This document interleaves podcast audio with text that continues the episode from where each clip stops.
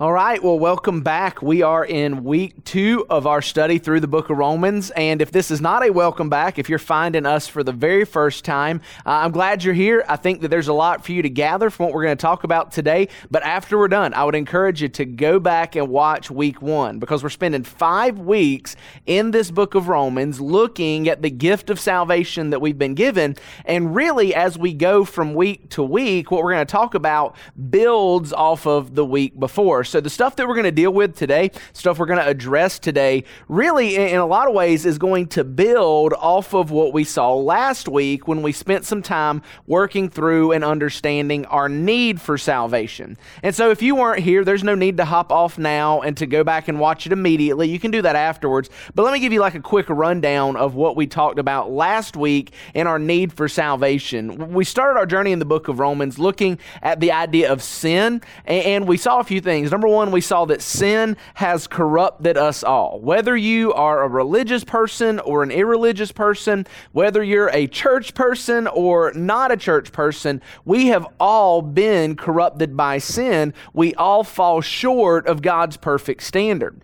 And because of that, that sin has also separated us from God and has left us all under the full weight of His judgment. And sometimes that doesn't seem fair because we tend to judge ourselves by our intentions and only judge others by their actions. But the truth is, is that God looks at all of our actions and we have all actively sinned and fallen short of God's glory. And that has put us under his wrath and judgment. And so because of that, the big idea, the big takeaway from last week is that our sin has left us in need of a Savior.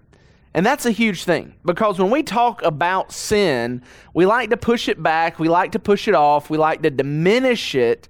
But the truth is, unless we understand our sin, we'll never understand our need for a Savior. Unless we understand our sin, we'll never understand the gift of salvation that we've been offered. And so, what we're going to do this week is we're going to continue that idea of our need for a Savior, and, we're going to jump back in at another very familiar verse in the book of Romans. A verse that, if you grew up in church or even around church, chances are you've heard this verse before. It's a part of what is widely known as the Romans Road, these popular verses through the book. And we're going to look this morning at Romans chapter 5, verse number 8. And this is what Paul writes. He says this He says, But God proves his own love for us in that while we were still sinners, Christ died for us. So, so last week we saw we're all sinners, we all sin, we all fall short of the glory of God. But here Paul says, while we were still sinners, Christ died for us. Yes, we are all sinners. Yes, religious people sin. Yes, irreligious people sin. Yes, church people need a Savior. Yes, not church people need a Savior. But the good news is that even though we are sinners, Jesus has died for us while we are still sinners. And I'm betting you've heard that before. That phrase, Jesus died for us on the cross, Jesus died for sinners, probably not a new thing to you. It's something that you've heard before, it's something that you're familiar with. So, my question to you as we kind of dig into this this morning is what does that mean? When we say that Jesus died on the cross for our sin, what does that mean? And more importantly, not just what does it mean, why does it matter? Why does it matter that Jesus died for us on the cross? Why did Jesus have to die for us on the cross? Why is that such a big deal? Why is that something that we stake so much on?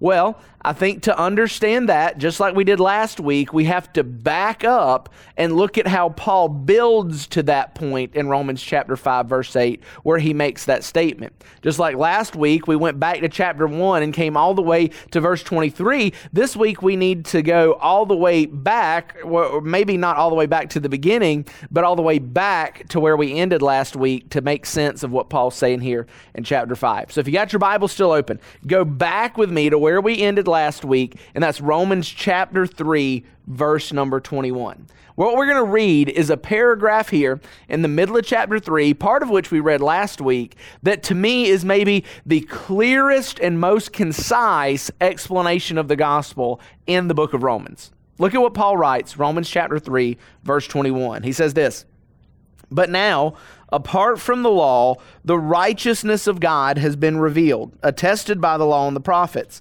The righteousness of God is through faith in Jesus Christ to all who believe, since there is no distinction. For all have sinned and fall short of the glory of God. There it is. But it doesn't stop there, it keeps going. They are justified freely by his grace through the redemption that is in Christ Jesus. God presented him as an atoning sacrifice in his blood, received through faith to demonstrate his righteousness, because in his restraint, God passed over the sins previously committed.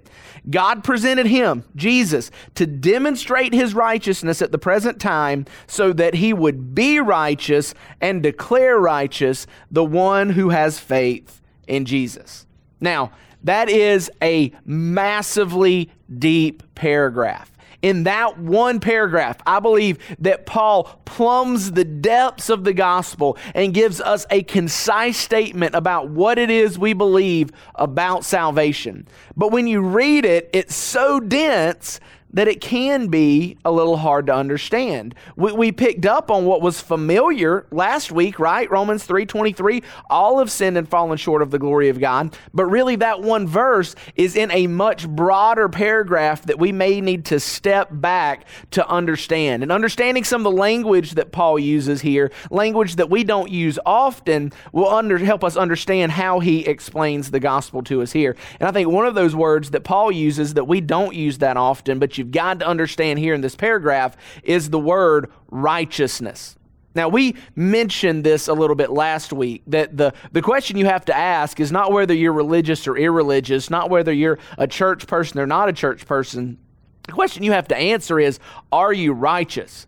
And what we mean by are you righteous is do you have a right standing before God? Are you blameless before God? That's what we talked about righteous last week. But here in Romans chapter 3, verse 21 and following, Paul's not talking about your righteousness, he's talking about God's righteousness. So, what does that mean? What does it mean when we talk about God's righteousness? Well, I think a way to understand God's righteousness is like this God has a righteousness, uh, an uprightness, a blamelessness that is both passive and active. Well, what do I mean by that?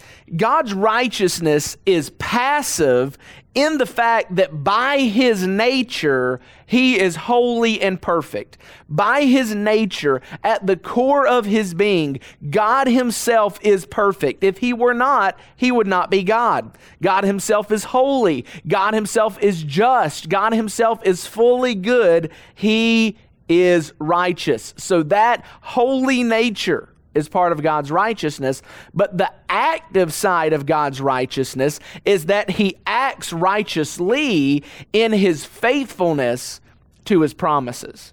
God acts righteously and that he has always kept his word. He has always remained true to his promises and true to himself.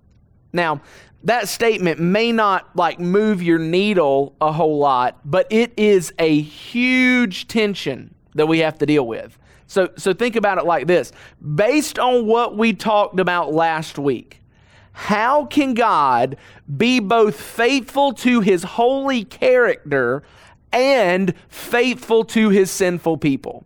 How can God be righteous in his character and yet righteous in his faithfulness to us? And that is what Paul's answering here in this paragraph. And he uses a word or a phrase at the end of the paragraph in verse 26 when he says that God is, uh, God presented him, Jesus, to demonstrate his righteousness at the present time so that he would be righteous and declare righteous the one who has faith in Jesus. See, that one sentence helps us answer the question why did Jesus have to die on the cross for our sins? What do we mean that Jesus died on the cross for our sins? What Paul is saying here in Romans chapter 3, verse 26, is something that you absolutely must understand that the gospel upholds God's righteousness on both ends. Number one, the gospel upholds God's righteousness because God punishes sin. As a holy and perfect God in his character and nature, God must punish sin. And the gospel is that God does punish sin, but he is faithful to his people in that he takes the punishment in himself. That's why Jesus had to go to the cross. That's what we mean when we said that Jesus died on the cross for our sins while we were still sinners. Because God put Jesus forth, Paul says. God sent Jesus to the cross so that he could be righteous in judging sin and declare righteous all of those who would put their faith in Jesus as the substitutionary sacrifice for our sin. He is the just and the justifier. He is righteous and he declares righteous. That is the beauty of the gospel. That God could do both, that God could be both in this wonderful gift of salvation. But if you're following along in the CSB, which is a translation that we preach out of here at the Orchard, and you're following along on U YouVersion, you'll notice that the words you read in U YouVersion are different than the words that I read out of my hard copy of the Bible. And that's because the CSB had an update in 2020 where it changed the words declare righteous and be righteous to the word just and justifier. Matter of fact, we are going to see that as we continue to look at scriptures today, that the CSB has updated the word declare righteous to be justified.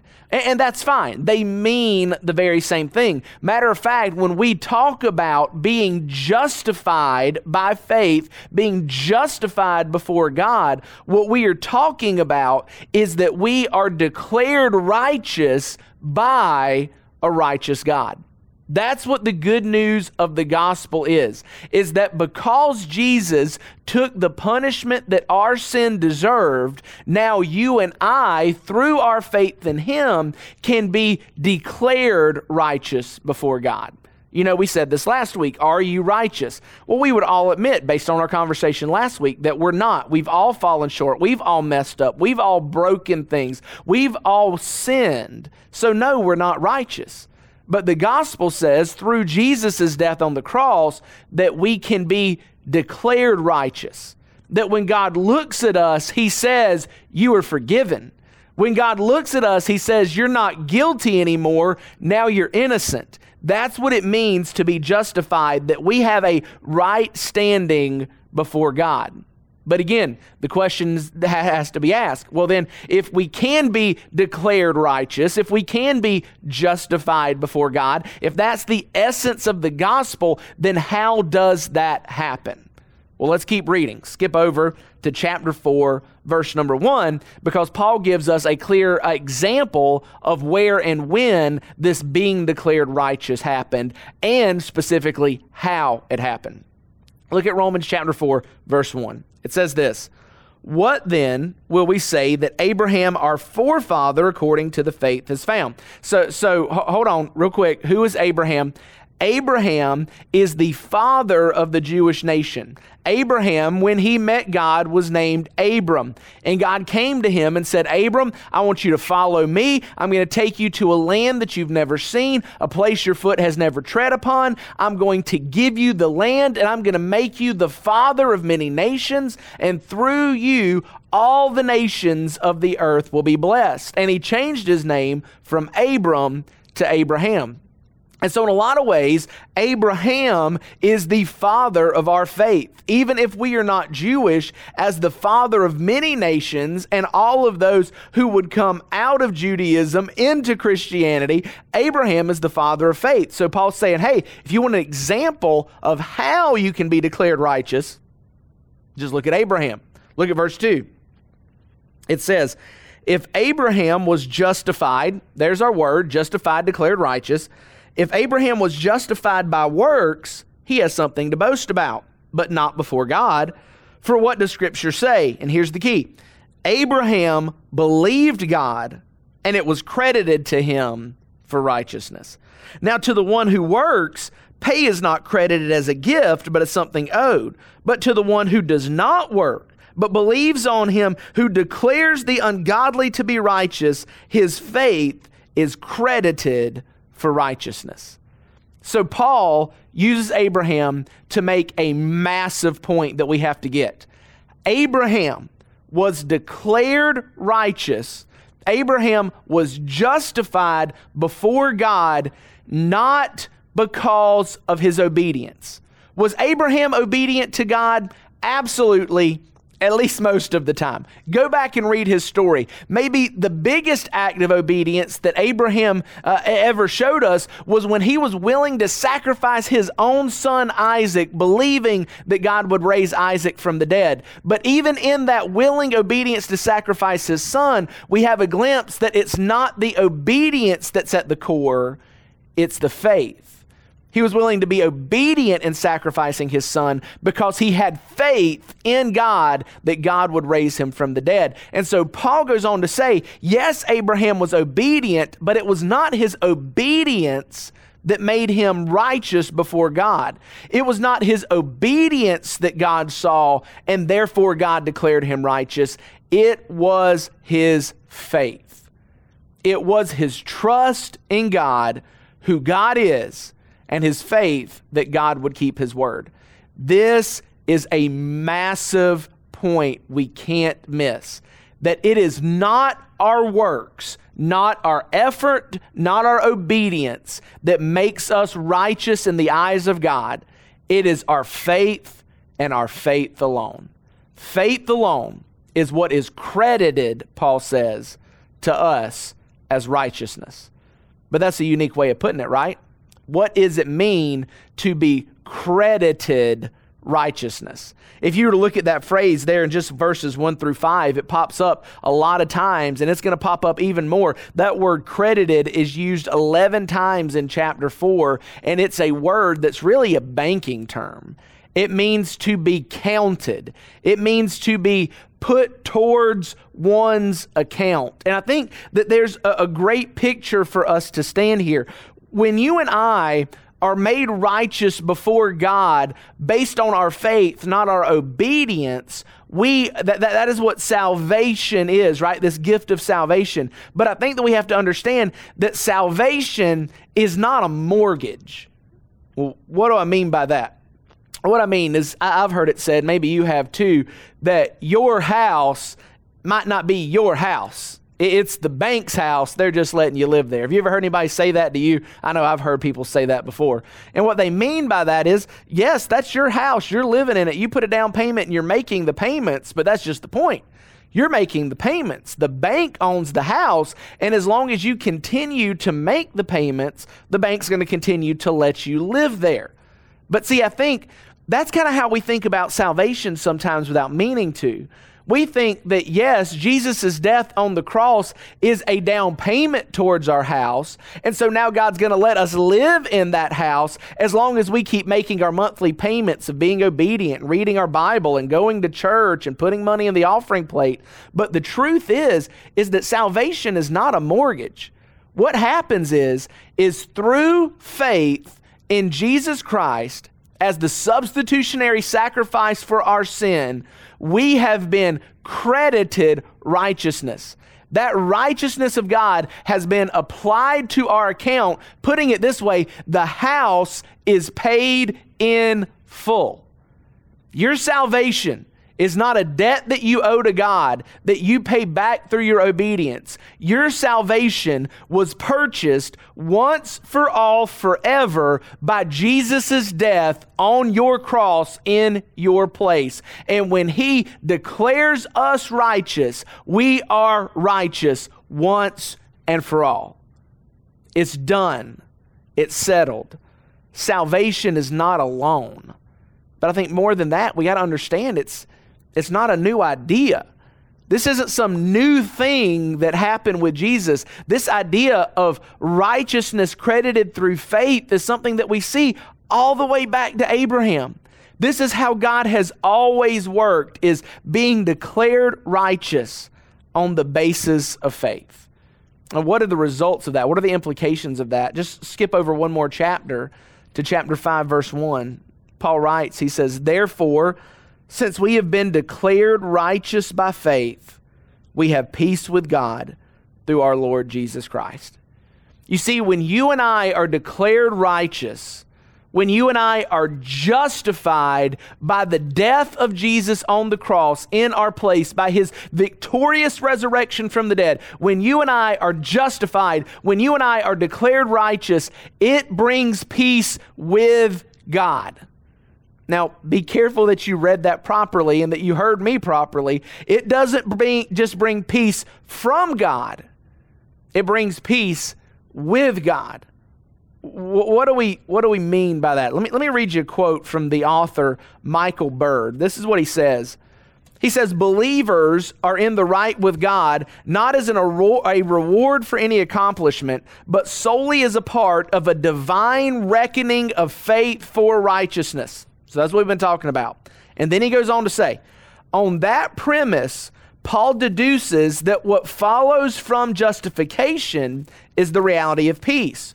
And this peace is not a subjective experience, like a sensation of inner tranquility attained by sitting next to a quiet stream or the serenity one arrives at by engaging in meditation techniques. No, this peace is objective and it entails the end of hostilities between warring parties.